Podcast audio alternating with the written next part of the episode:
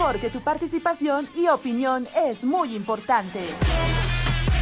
Colectivos sociales y temas que a ti te interesan, solo en tu programa. Votar es algo cool.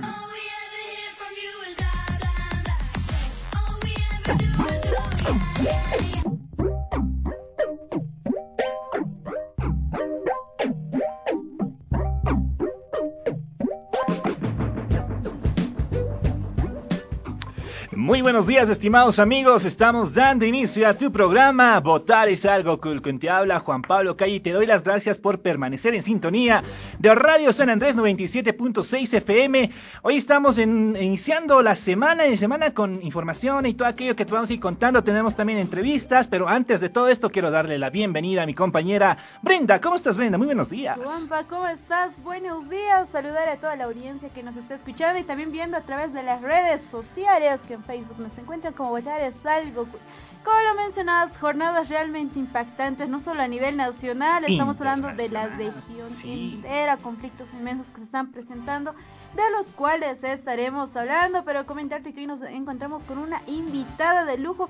Nos estará acompañando en el programa Luisa Nayar, diputada por Santa Cruz, con quien estaremos hablando del tema del día, que es la gobernabilidad. Así es, ¿tú conoces respecto a este tema, amigo? ¿Sabes qué es la gobernabilidad?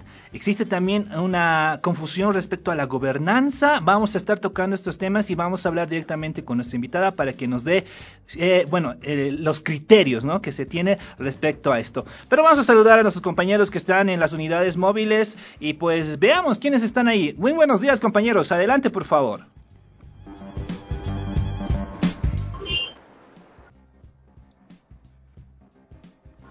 Hola, ¿puedo participar? buenos días chicos, ¿cómo están? Te escuchamos. Buenos días, buenos días. Estamos escuchándote, adelante. Ah, ok, ok, perfecto. Buenos días, queridos amigos de Votar algo cool. Lunes estamos empezando una nueva semana con todas las energías positivas. Nos encontramos desde el Prado. En este momento está muy lleno el Prado, bastante caótico. Nos vamos a dirigir hacia el monoblog para poder conversar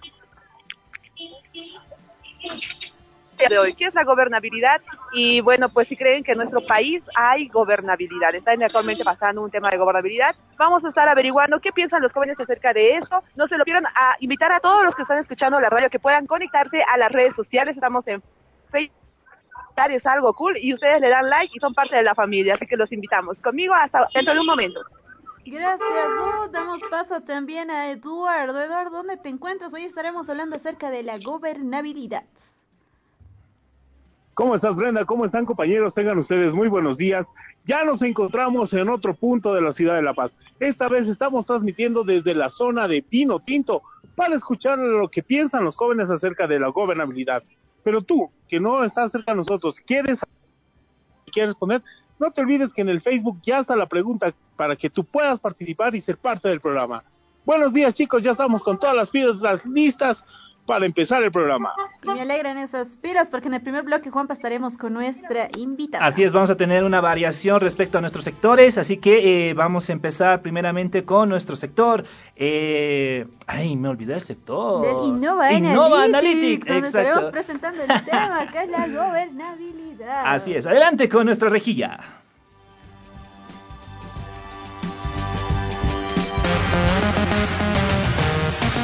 Nova Analytics.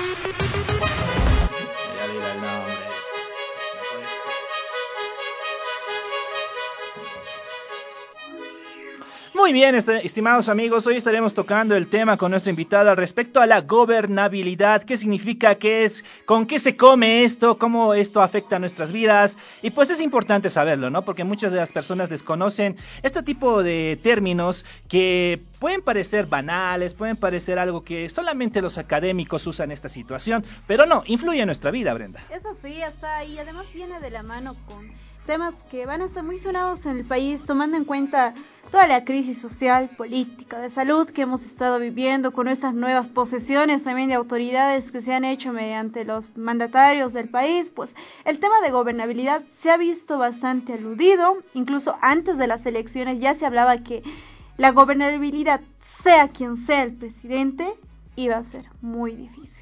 Claro que sí, y más que todo en una situación polarizada como es la nuestra, ¿no?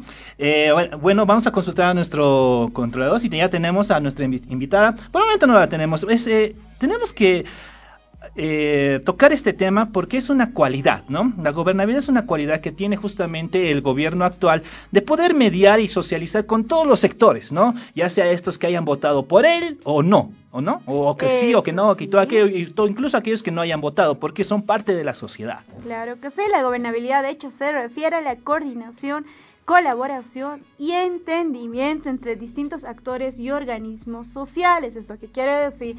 Que como en un convenio, se puede decir, las distintas agrupaciones sociales, conglomerados sociales, pues deben exponer sus ideas, deben ayudar a la resolución de problemas para que así haya entendimiento y pues el gobierno pueda ser fructífero, tomando en cuenta que siempre van a haber partes opositoras. Pero el tema de la gobernabilidad está bastante dificultoso en estos momentos, tomando en cuenta, uno, la posición del oriente boliviano después de los hechos acaecidos con el Comité Cívico de Santa Cruz.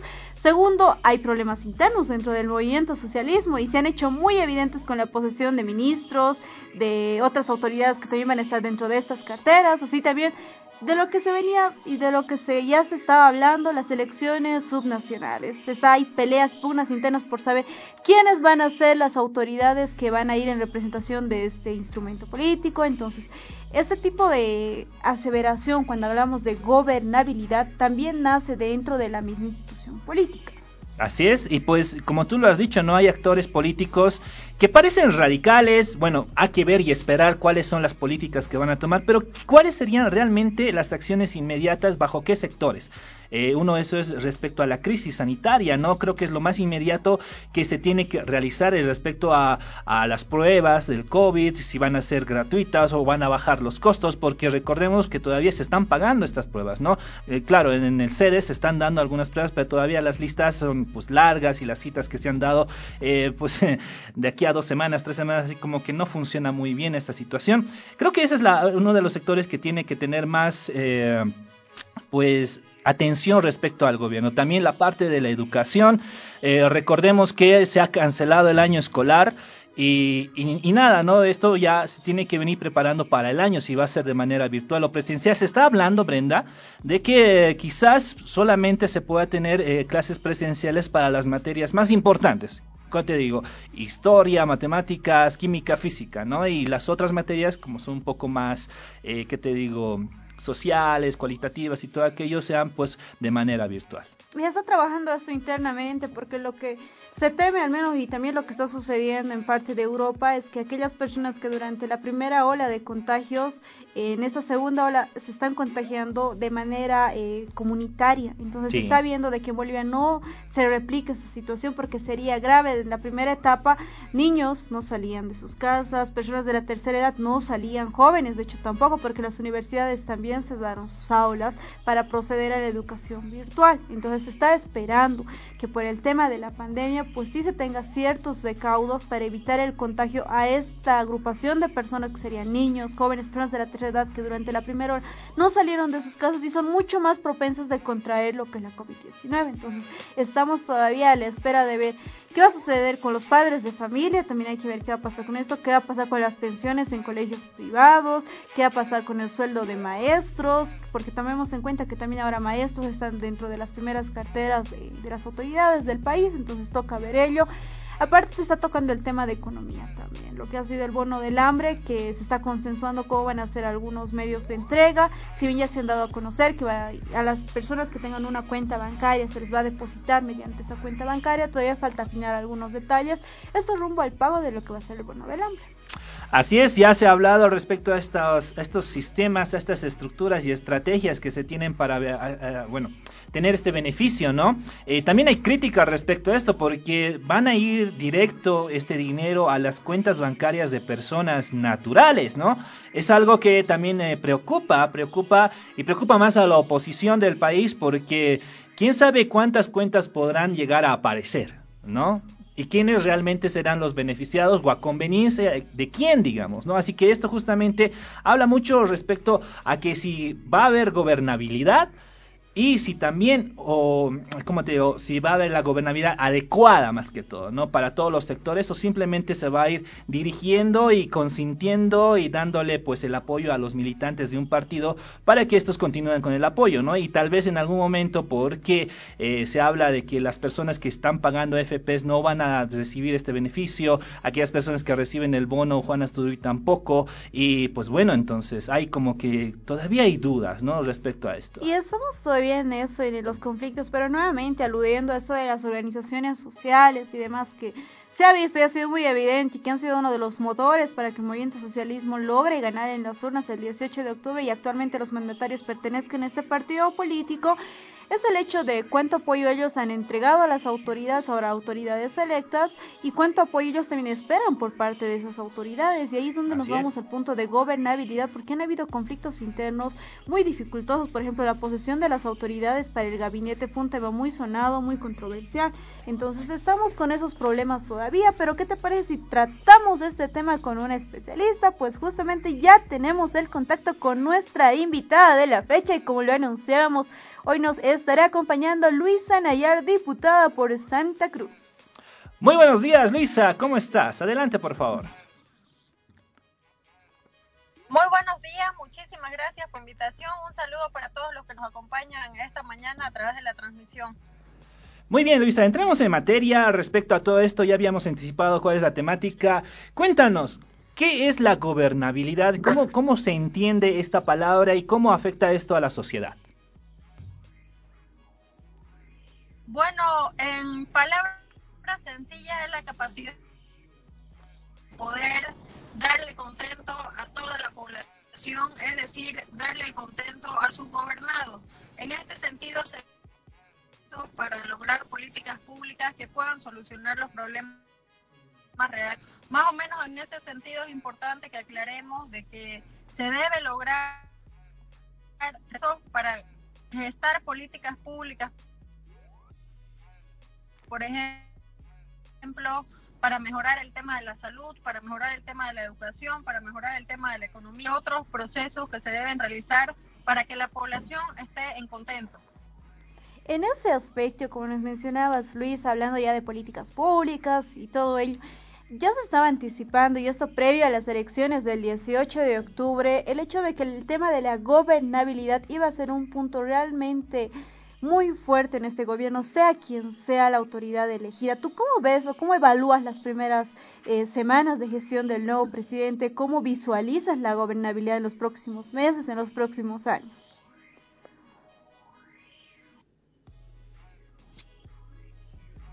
Aquí hay un tema muy álgido que es el tema de que se debe gestar la unión entre los bolivianos, que solamente han entrado con un discurso de confrontación entre los bolivianos Lastimosamente, por ejemplo, clarísimo ha sido que el día de la posesión de las autoridades del presidente y el vicepresidente, por ejemplo, uno dio un discurso de unidad y de reconciliación, pero el primer mandatario ya dio un discurso de revanchismo, un discurso de rencor, un discurso de la reconciliación, que es lo que realmente buscamos los bolivianos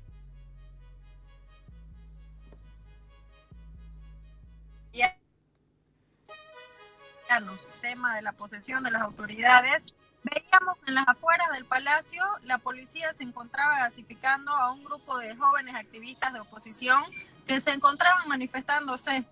Seguidamente de eso, el mismo día vimos de que cuando nosotros como comunidad ciudadana realizamos la protesta de los, dos tercios, el canal estatal no hizo la transmisión de lo que su, de lo que sucedía o acontecía dentro de la asamblea ¿Y esto por qué? Porque ya vimos que nuevamente el movimiento del socialismo está cooptando el canal estatal. Debemos recordar que el canal estatal es de todos los bolivianos, del Estado, de, la población en sí y no de un partido político.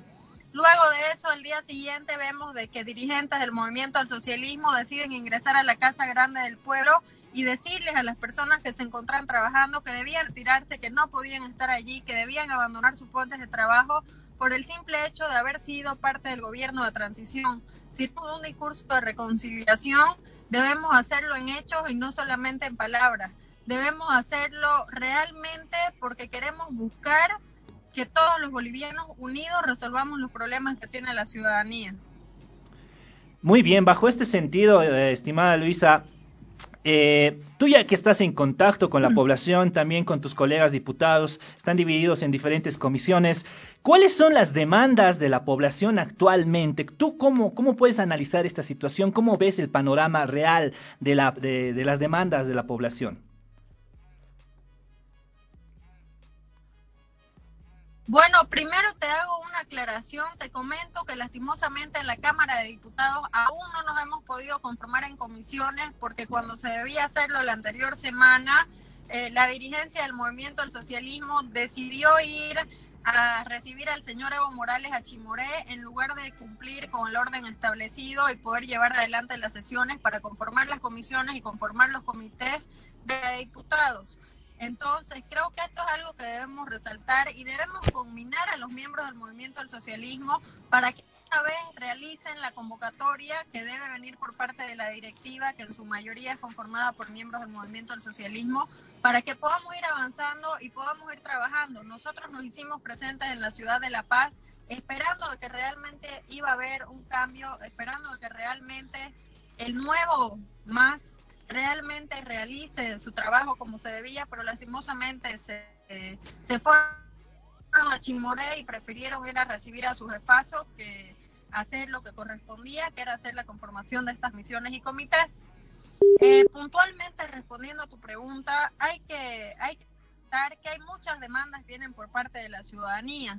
Principalmente yo creo que es la más, eh, de, la más pedida, valga la redundancia, el tema de, del empleo y de la economía.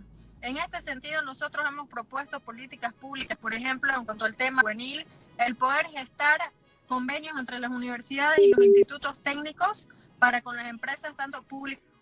¿Esto para qué? Para que los jóvenes, antes de salir de los realizar sus prácticas preprofesionales, preprofesionales y al momento de salir puedan ir a pedir el trabajo donde se encuentran haciendo sus prácticas. ¿Esto por qué? Porque al momento de salir de la universidad muchísimas veces vamos a tocar la puerta de una empresa y lo primero que nos dicen es, pero ¿qué experto qué práctica tenés vos? ¿De dónde venís? Sin embargo, si vos ya te encontrabas realizando tus prácticas en esta fuente de trabajo, vas a poder ir a solicitarlo porque ya vas a tener la experiencia en esa rama. Pero ¿qué obtendría, por ejemplo, a cambio el empleador?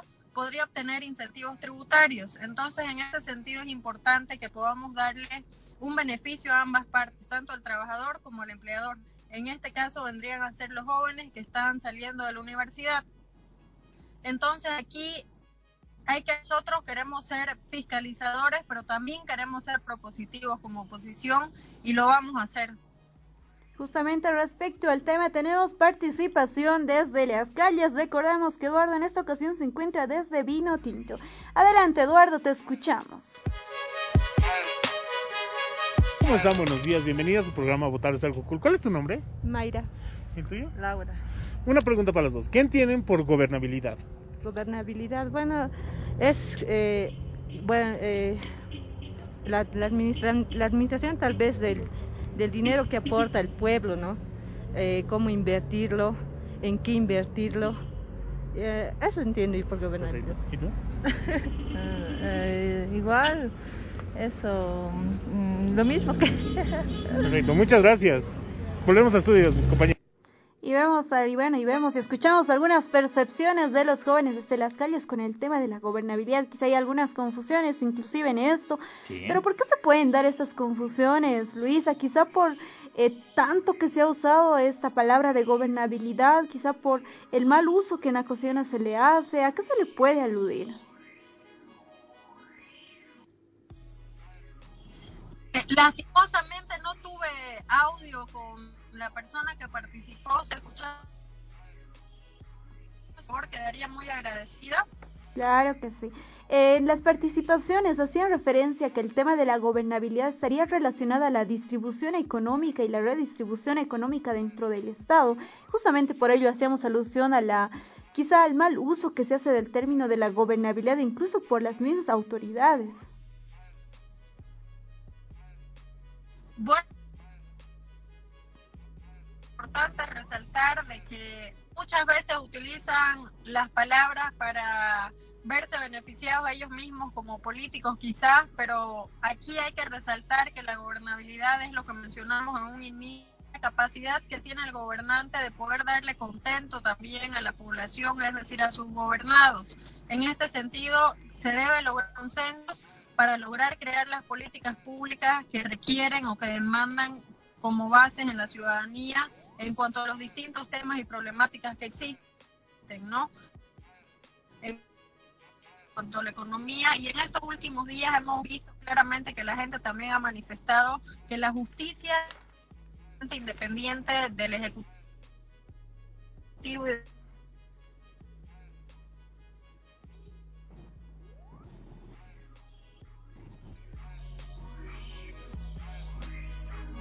Muy bien, estamos teniendo unos pequeños problemas respecto a la señal, ¿no? Eh, sin embargo, Luisa continúa con nosotros. Eh, yo tengo una consulta, ¿no? Respecto a todo esto y justamente con la participación que teníamos desde las calles, al parecer existe un desconocimiento, una ignorancia plena respecto a esto de la cultura política, ¿no? Porque no se tiene eh, las definiciones claras respecto a la gobernabilidad, gobernanza, eh, cultura económica política y todas aquellas situaciones que parecen complicadas, pero no son así, ¿no? Eh, Luisa, ¿Qué podrías decirnos tú respecto entre la diferencia entre gobernabilidad y gobernanza para que el público nos entienda, ¿no?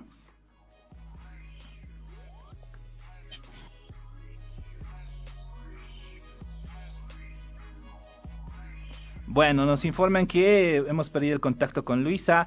Y es importante, Brenda, poder tener esta información clara respecto a estos temas que están ahora, en este momento, aconteciendo muchas cosas respecto al destino de las personas, ¿no? Porque es, es eso, tenemos que conocer estos temas, estos términos, para que después podamos emitir los criterios correctos, ¿no? Y en este aspecto quizá te, te un poco, Juan Pablo, porque en esto de cultura política que mencionabas, no podemos echarle netamente la culpa a todas las personas, al ciudadano de a, de a pie, porque incluso teóricamente hablando de eso, dentro del país es un tema que ha flaqueado bastante por todos los politólogos, hablamos por analistas en el tema y demás. De hecho, los últimos informes que se tienen, informes serios, informes teóricos que pueden ilustrar de gran manera a las personas, pues se ha realizado en 1999, te estoy hablando de hace cuántos años atrás y se ha evidenciado que el no estudiar este ámbito de la cultura política ha hecho que los mismos políticos, valga la redundancia en términos, pues no hagan una buena lectura de la realidad, lo que ha conllevado a los resultados para muchos sorpresivos de las elecciones pasadas, lo que incluso puede llevar a otros resultados sorpresivos en las elecciones subnacionales. Entonces, este tema de la gobernabilidad, si bien está ligado a lo que es la cultura política, a lo que es la lectura de la realidad, también está bastante ligado a lo que son eh, las políticas que se establecen dentro del partido político. ¿Por qué, ¿por qué me refiero a esto? Porque cuando tú asciendes al poder, obviamente tienes sectores muy fuertes que te han ido apoyando. Entonces, cuando ganas, en este caso con más del 55%, tienes una amplia mayoría que está a tu favor. Pero ahí entramos a la cultura política al hacer este análisis toda esa mayoría realmente es un apoyo duro hacia el partido o algunos te han apoyado por ciertos factores. Entramos a lo que alguna vez habíamos mencionado, el voto útil para decir quién nos saca de la crisis económica o vamos a darle una oportunidad, porque había muchos votos indecisos en las encuestas, se vieron eso. Entonces, algunas personas optaron y dijeron, bueno, vamos a darle la oportunidad a este partido y a estos candidatos. Entonces, ahí entramos a lo que es cultura política, hacer la lectura de la realidad y en base a ello a tener una buena relación con estos sectores que muchas veces todavía son frágiles en cuanto a apoyo y poder realizar un buen tema de gobernanza. Claro, pero no te olvides, bueno, esto hablando en términos sociales macro, ¿no?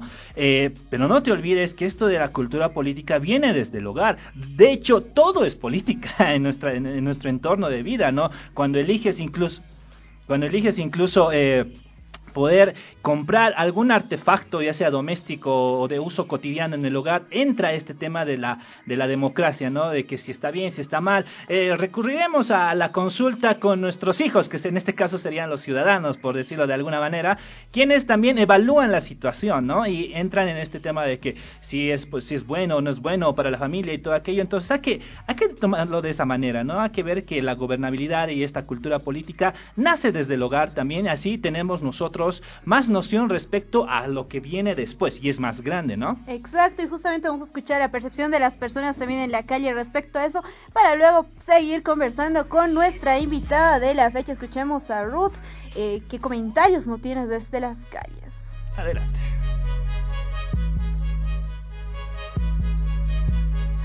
cuando hay un mando o hay una persona que pone leyes o algo así.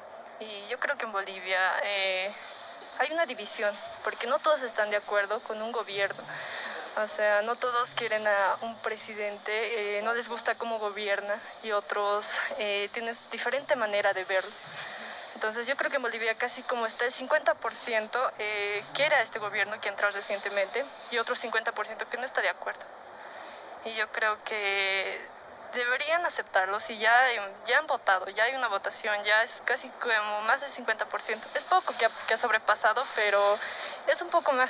O sea, deberíamos aceptarlo. ¿Tú crees que entonces hay o no hay gobernabilidad en Bolivia? Mm, A lo que veo por ahora, me- mm, creo que no, no lo hay. Muchas gracias por tu participación. Nada. Bueno, tenemos nuevamente a nuestra invitada Luisa. Luisa, ¿cómo estás? Es- ¿Lograste escuchar la participación de, nuestra, de, de nuestros jóvenes que están en la calle? ¿Tú crees que están en lo correcto o, o- o cómo ves esta situación? Adelante, por favor. Escuché esta última parte, mil disculpas, que estoy teniendo un poco de, inter- de intervención No en, en cuanto al tema del internet, así que mil disculpas eso. Sí, yo estoy de acuerdo con la participación de la última joven que participó. No se han llegado todavía consensos para que se hable acerca de la gobernabilidad, ¿no? Tendremos que ver si, si es que a lo largo de este tiempo se va a poder lograr gestar esta gobernabilidad, porque si bien es cierto, eh, hablamos mucho de esta, pala- de esta palabra y asimismo de la gobernanza, aún no hemos visto cómo se está llevando adelante la gestión, pero por ejemplo, en cuanto al tema de los dos tercios, ha sido evidente de que han tomado esta decisión antes de dejar, eh, antes de, por ejemplo, el, ante- el anterior parlamento. Entonces, en este sentido, debemos esperar que se desarrollen o se lleven a cabo las sesiones en la Cámara, por ejemplo, de diputados y de senadores, para ver si es que realmente se va a poder gestar esta gobernabilidad.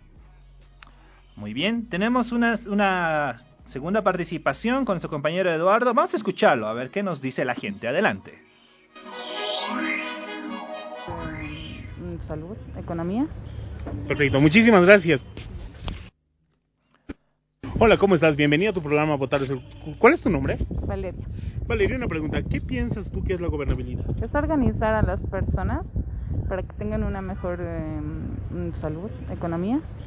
Perfecto, muchísimas gracias. Muy bien, ahí teníamos justamente a la participación de la gente. Salud, economía, temas que son importantes en, en- nuestra vida actualmente y por las cuales también nuestra forma de vida ha cambiado, ¿no? Eh, Luisa, eh, estos temas de la salud, en gobernabilidad, ¿no?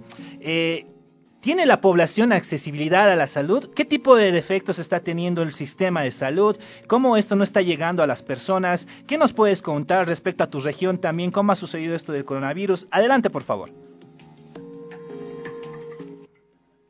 Bueno, lastimosamente el tema de la salud ha sido siempre dejado de lado. Vimos que el movimiento al socialismo se dedicó a hacer campaña durante 14 años, se dedicó al abuso de poder y dejó en el último rincón el tema de la salud. Luego de ello tuvimos un gobierno de transición que se suponía que debía venir a mejorar las cosas y en lugar de hacerlo también se dedicó a replicar las prácticas del masismo.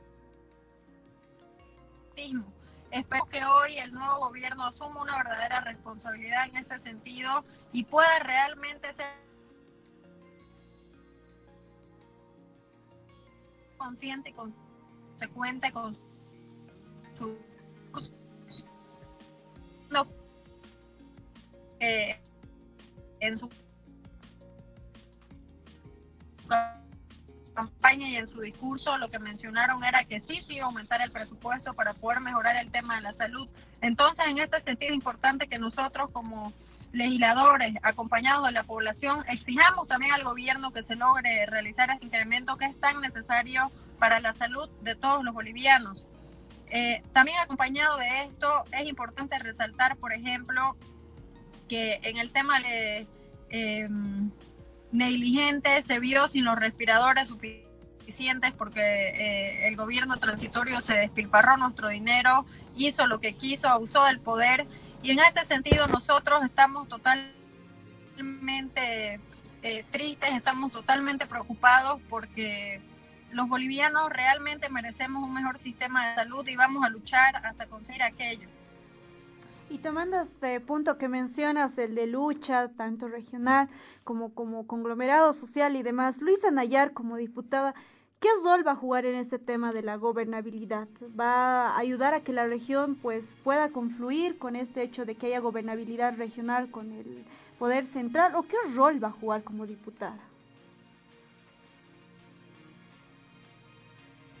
Bueno, aquí primero que nada cabe resaltar de que nosotros vamos a ser y somos de hecho ya la cabeza de la oposición, vamos a jugar un papel de fiscalización muy importante, vamos extremadamente expectantes de todos los pasos que realiza el oficialismo, el movimiento al socialismo, porque desde comunidad ciudadana no vamos a permitir que se sigan cometiendo hechos de corrupción y que queden impunes, no vamos a permitir que se siga despilfarrando el dinero de los bolivianos cuando nos encontramos en esta terrible crisis económica.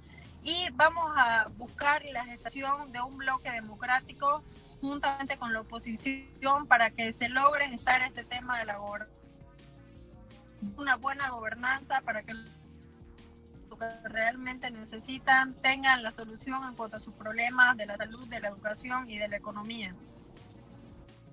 En este aspecto cabe mencionar que tú resaltas que ahí está el bloque quizá iniciador en eso del tema de la oposición y demás.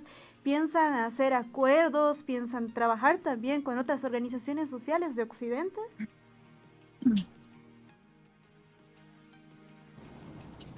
Bueno, yo creo que se debe trabajar con todas las personas que quieran buscar diálogo, que quieran dejar de lado el despilfarro, que quieran dejar de lado la corrupción, pero respetar la democracia. Porque si bien es cierto el movimiento del socialismo,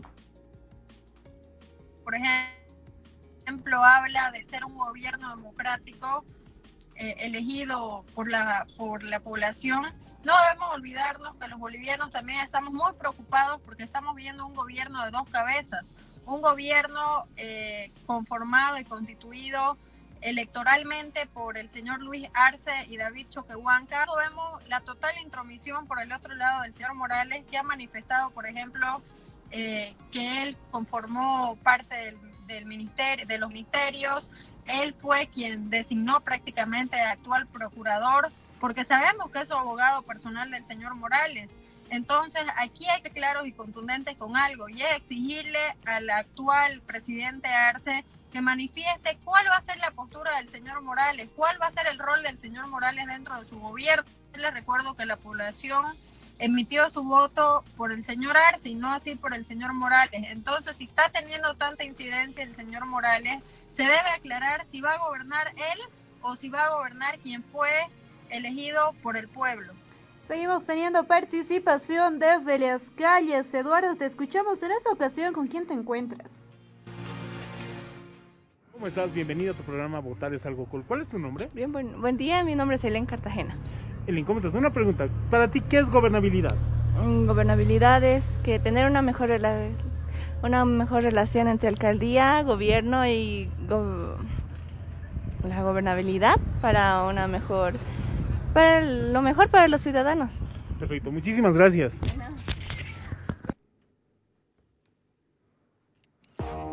Bueno, ahí teníamos justamente la participación. Yo tengo una consulta directa para, para Luisa. Eh, Luis, es muy importante que seamos muy claros eh, al responder esta situación. ¿Qué tipo de leyes se están trabajando desde la bancada de la oposición? ¿Qué tipo de propuestas tienen ya? Que tú puedas, eh, pues, eh, señalarnos, puedas transmitirnos, socializar con las personas que nos están escuchando. Adelante, por favor.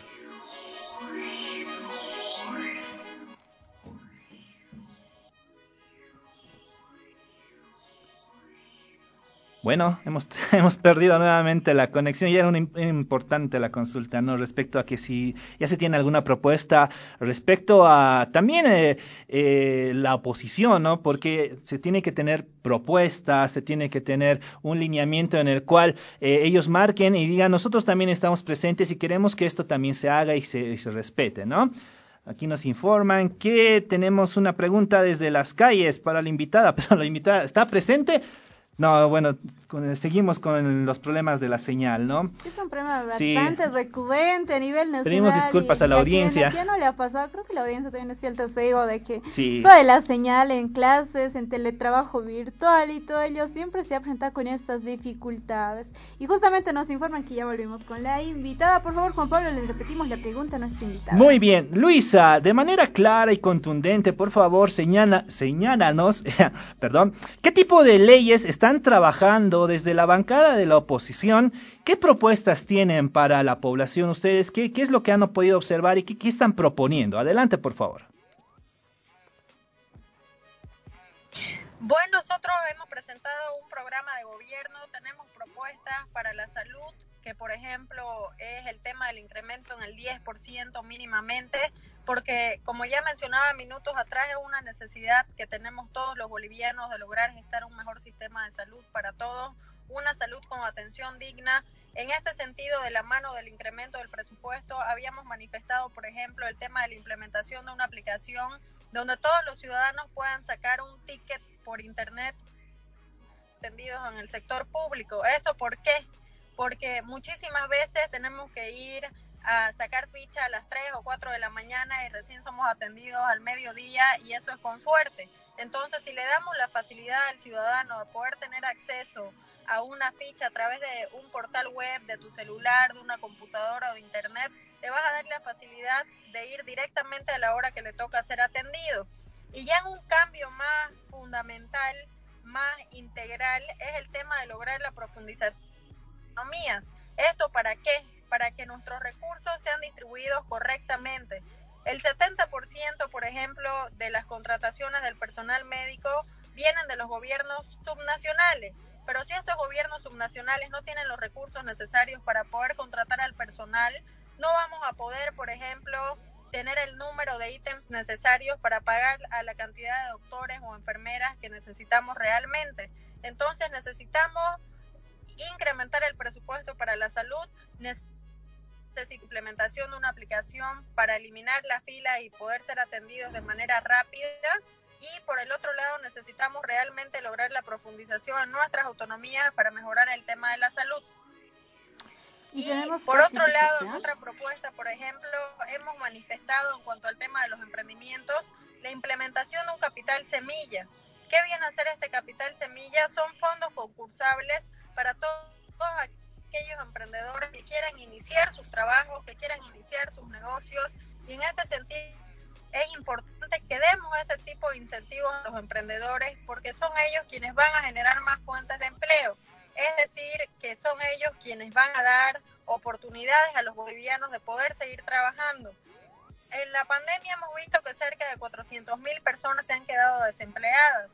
Entonces, aquí debemos buscar fomentar e incentivar a los emprendedores para que ellos puedan seguir eh, generando fuentes de trabajo y combatir la pérdida que hemos tenido a lo largo de la pandemia. Pero de la mano de por ejemplo, nosotros habíamos planteado la reducción impositiva porque vemos que muchísimas veces los emprendedores se ven asfixiados al momento de, de iniciar sus negocios porque ya no más te caen impuestos, ¿no? Y también para los emprendedores debemos resaltar la importancia de lograr la desburocratización, porque cuando queremos iniciar o emprender, tenés miles de trabas. Tenés que ir a una empresa, que tenés que conseguir un abogado, que tenés que pagar cuantito. Entonces debes lograr establecer los requisitos mínimos para que el emprendedor pueda iniciar rápidamente su negocio y generar más fuentes de empleo. Yo creo que estas son líneas principales para que podamos ir trabajando y desarrollando eh, políticas públicas, ¿no? Y bueno, justamente desde las calles tenemos consultas y preguntas para nuestra invitada. Adelante, por favor. ¿Qué pasos se deben seguir para tener una buena gobernabilidad? Muy bien. ¿Qué pasos se deben seguir para tener una buena gobernabilidad? Luisa, ¿quién nos puede responder? Es importante que se logren estar los consensos necesarios para así poder lograr eh, las políticas públicas que la ciudadanía demanda. Entonces la clase política debe lograr estar estos consensos y que así se, se dé una buena gobernabilidad Luego de que se logren estos consensos, se va a buscar el tema de la gobernanza, es decir, ya la interrelación entre ellos para poder resolver los problemas de la ciudadanía a través de estas políticas. Y bueno, ya casi culminando con nuestra entrevista, una pregunta para ti, Luisa. Y lo mencionamos también a puntos atrás, el hecho de decir, la llegada de Evo Morales a al país, ¿beneficia al movimiento socialismo, beneficia al gobierno de Luisa Recatacora o pasa todo lo contrario? particular, yo creo que esto, la llegada del señor Morales más bien ha hecho que se profundice la crisis que ya existía dentro del movimiento del socialismo, porque es evidente la ruptura. Hay un ala que busca ser conciliadora y un ala radical que justamente es la del señor Morales. Y hemos visto que la figura del señor Morales daña más bien internamente al movimiento del socialismo y eso es por el simple hecho de que eh,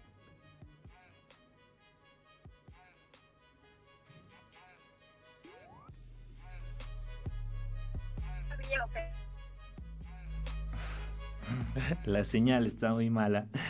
Queremos pedir disculpas a nuestra audiencia por la señal. Eh, no siempre se puede tener ese contacto tan pues fluido como, como, como se tiene con el teléfono en algunos casos. Esto con el Internet está sucediendo y es una de las cuestionantes también que se dice, ¿no? Si el Internet va a mejorar, ya tenemos la fibra óptica, si van a bajar los costos, si van a subir la velocidad, pues bueno, son muchas interrogantes que se tienen respecto a lo que va a hacer y se está haciendo en este nuevo gobierno de pues Luis Arce Catacora. Queremos agradecer a la diputada Luisa Nayar, diputada por Santa Cruz. Ella nos estuvo hablando sobre gobernabilidad y también todas aquellas propuestas que tiene desde la bancada de, la oposición. Eh, es interesante, ¿no? El hecho de poder recibir un ticket digital, en todo caso creo que se refería, para que tú puedas reservarlo y poder ir directamente a la hora que, que sea indicada, ¿no? Así que, eh, pues, nada, queremos agradecerle nuevamente y, y, nada, eh, Luisa, queremos agradecerte por, por tu participación y esperamos que no sea la última.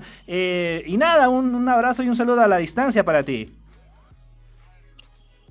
Muchísimas gracias a ustedes por la invitación y más bien mil disculpas, no sé, está malísima la conexión a internet pero esperamos poder reencontrarnos y poder seguir participando para compartir con la juventud, sobre todo porque esta es la radio citaria.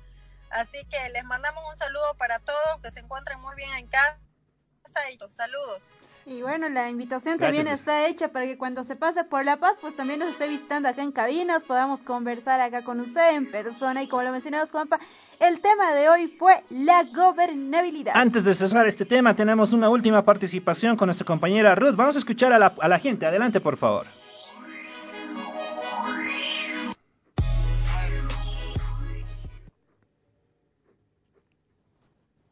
Encuentro con una compañera de la, de la UNSA precisamente y voy a conversar con ella y le voy a preguntar, buenos días, ¿cuál es tu nombre y qué opinas acerca de la gobernabilidad? ¿Crees que en Bolivia existe gobernabilidad? Eh, mi nombre es Miriam, bueno, gobernabilidad. Sí, exactamente, y eso es desde hace tiempo, porque es un, eh, la gobernabilidad es un consenso que se lleva entre la sociedad y el gobierno, entonces el gobierno es el que está manejando también a la sociedad, ¿no? Entonces actualmente el nuevo gobierno eh, está llevando de la misma manera, ¿no? Ya está eh, poniendo ya eh, la posición de las autoridades y todo aquello, en la cual eh, también parte de la gente que ha estado apoyando al partido, ¿no? Del MAS e IPSI, ¿no? Y, no han recibido apoyo, pero en este caso ya el gobierno ya no les está dando oportunidad, digamos, lo cual habían eh, estado conversando anteriormente antes de las elecciones eh, para tener ese apoyo. Entonces, en este caso, el gobierno está eh, tomando esa posición, obviamente le corresponde, ¿no? El poder, el gobernar, es una autoridad ya superior Y, pero bueno, eh, también ahí está la gente, ¿no? Eh, todavía hay que esperar cómo se va a desarrollar en los siguientes meses, en este año, en los siguientes años, ¿no? Probablemente eh, podría quizá levantarse la democracia eh, o por, por ahí también hay intereses de por medio que no deja también participar a la sociedad, ¿no? Muchas gracias por tu participación. Bueno, estaba muy interesante la participación, la última participación un poco más completa respecto a todo aquello sobre que el tema que estábamos tocando, la gobernabilidad. Ha llegado el momento de irnos a un corte, estimados amigos. Sin antes mencionarte que puedes pasar por nuestras páginas de redes sociales, Facebook, estamos como Votar es algo cool. Y también puedes comentarnos y hacernos tus consultas directamente, pues a través de este medio. Nos vamos a un corte, ya volvemos con la coyuntura nacional y el análisis que tenemos a nivel nacional e internacional ¿Qué es lo que está pasando en Perú? Vamos a estar hablando de eso. Ya volvemos.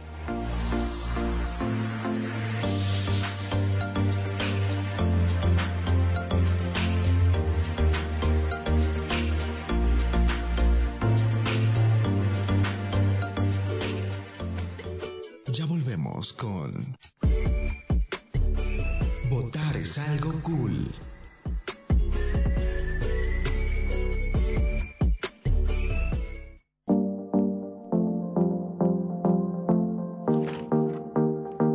Bueno, estimados amigos, retornamos a tu programa Votar es algo cool. Son exactamente las 10 de la mañana con 19 minutos. Estamos en la ciudad de La Paz, pues alegres, comenzando la semana con un buen clima. Esperemos que este, este todas estas situaciones pues nos acompañen. Ah, hay novedades respecto a las subnacionales. Ya se están barajando nombres, ya se han pronunciado ciertas figuras políticas. Uno es el caso de Guillermo Mendoza, quien ha dicho y ha confirmado que va a participar para los comicios subnacionales a la alcaldía de La Paz. Lo que no se sabe es si, va a ir con el MAS. Lo que ha dicho que no iba a ir con el MAS. Que está buscando un partido político para que pueda pues afrontar esta contienda electoral. También de la misma manera, el señor Maiku Felipe Quispe dijo que sí, si el pueblo lo pide, yo voy a ir y voy a pues eh, postularme para la gobernación. Soy de pueblo, conozco a la gente, conozco las provincias creo que me iría bien. no dijo eso, pero es una lectura que tengo, ¿no? ¿Qué, te parece, Brenda? Y las lecturas que nos está haciendo nuestro Juan Pablo, acá todo, todo emocionado por las elecciones subnacionales. Eh, sí. Ya, ya lo visualizo en las elecciones subnacionales, igual dándose toda una vuelta por La Paz, como en las elecciones nacionales del 18 de octubre. Y sí, ya las campañas tienen luz verde, ya se están barajando nombres.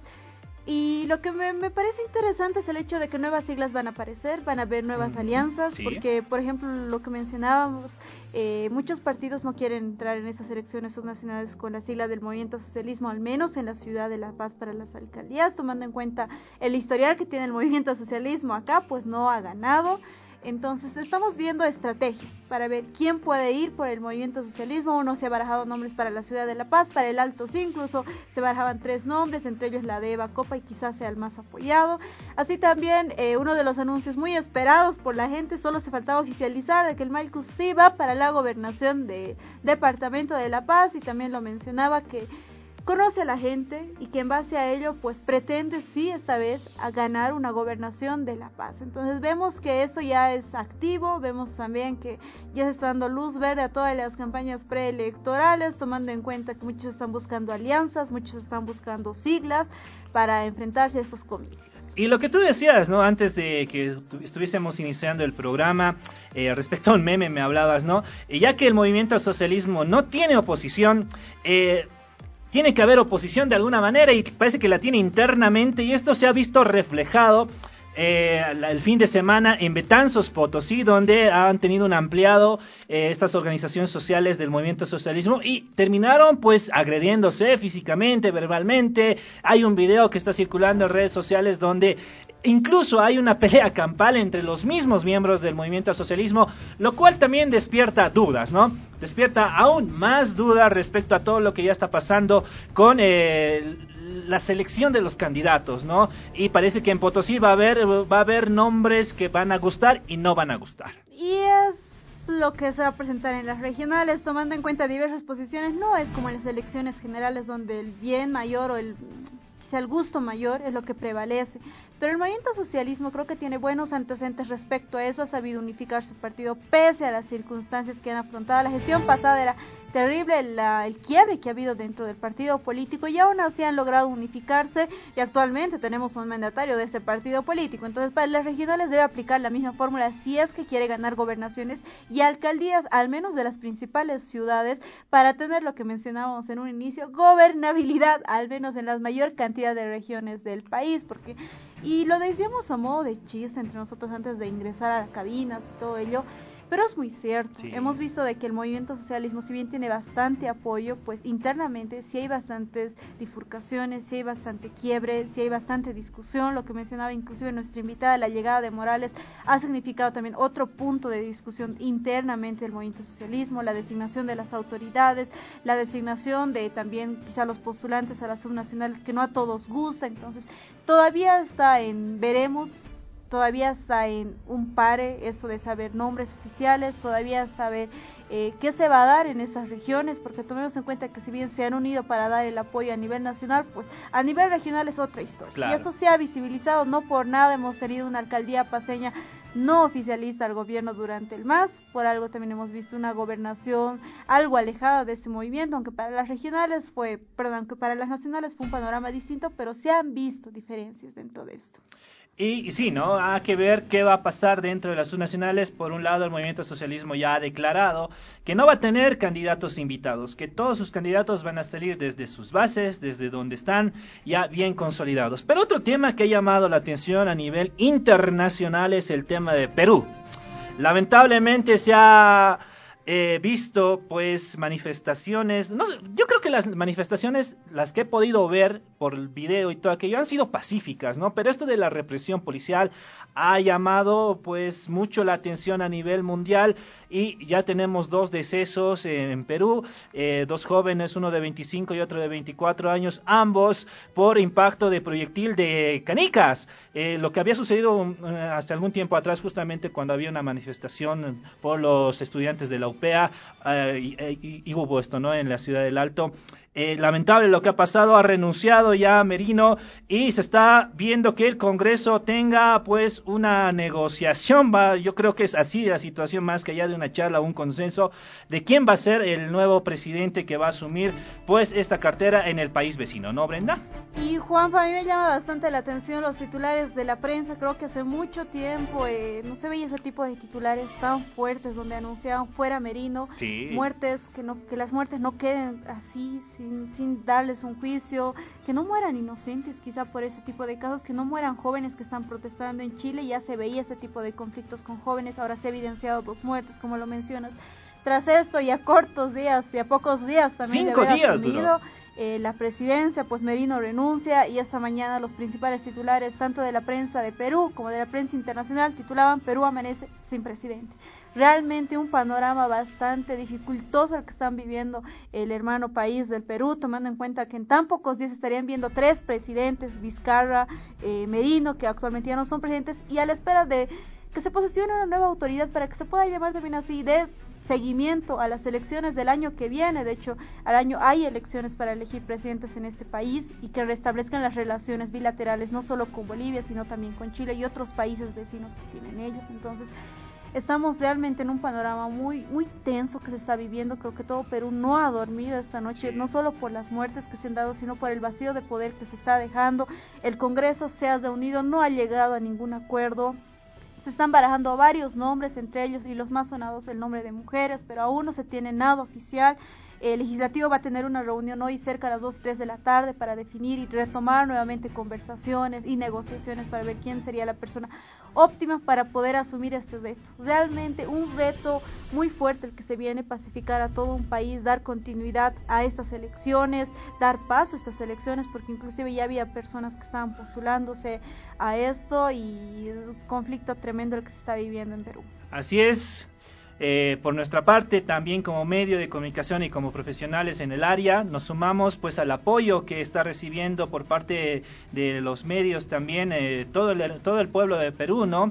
Eh, los manifestantes están pidiendo que se quite la inmunidad parlamentaria, que se disuelva el Congreso, porque están cansados ya de esto de la, de la burguesía que, que esté dominando el, país y que se estén jugando entre ellos el destino de bastantes personas, millones de personas de hecho, y por eso que también manifestantes continúan continúan. Hoy también van a continuar las manifestaciones hasta que tengan pues una respuesta a todos estos eh, a todas estas exigencias que tienen y esperemos a ver cómo se desarrollan las noticias y nada. Bueno, ya hemos llegado a la parte final, estimados amigos. Tenemos una cápsula para todos ustedes de Merendeando Datos, hablando sobre la eh, gobernabilidad, eh, un, aspecto más teórico, más exacto, más, más práctico también para que ustedes lo puedan entender y también se pueda pues agarrar de esto para que todo aquello que hemos hablado anteriormente, ¿no? Eh, Brenda. Es así, amigos. Entonces nos despedimos con nuestra cápsula de Merodeando Datos. Y si te gusta, pues puedes comentar también en nuestras redes sociales. Recuerda que el encuentro es el día miércoles 18 de noviembre y el tiempo pasa volando. Así, que nos vemos y nos oímos el 18 de noviembre, miércoles, y nos vamos con nuestra cápsula. Así es, a las 9 y media. No te olvides. Chao, chao. Merodeando Datos.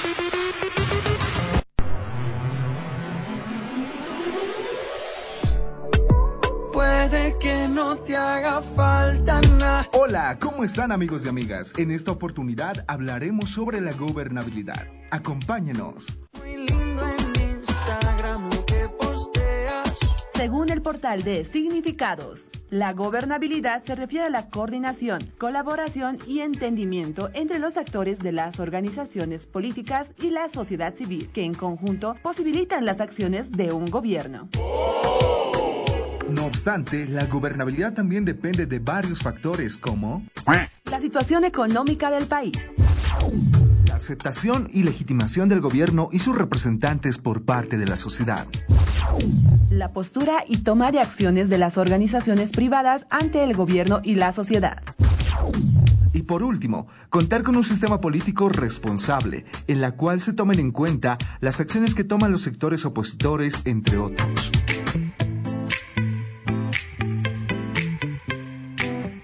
En ese sentido, la gobernabilidad se ejecuta cuando estos factores llegan a un acuerdo con la sociedad. Por ejemplo, representantes del sector público o privado. El gobierno puede elaborar y desarrollar planes de acción junto con otros organismos. Es decir, se posibilita la gobernabilidad y se establece el orden social.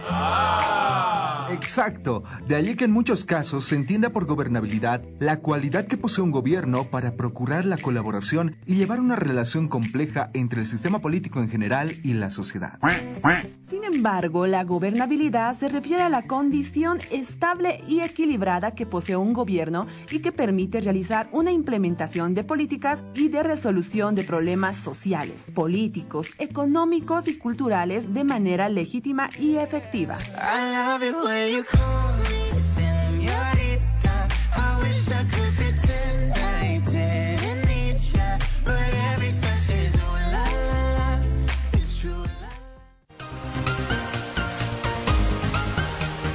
Hasta aquí llegamos con tu programa. Votar es algo cool. Agradecemos tu sintonía. Hasta la próxima.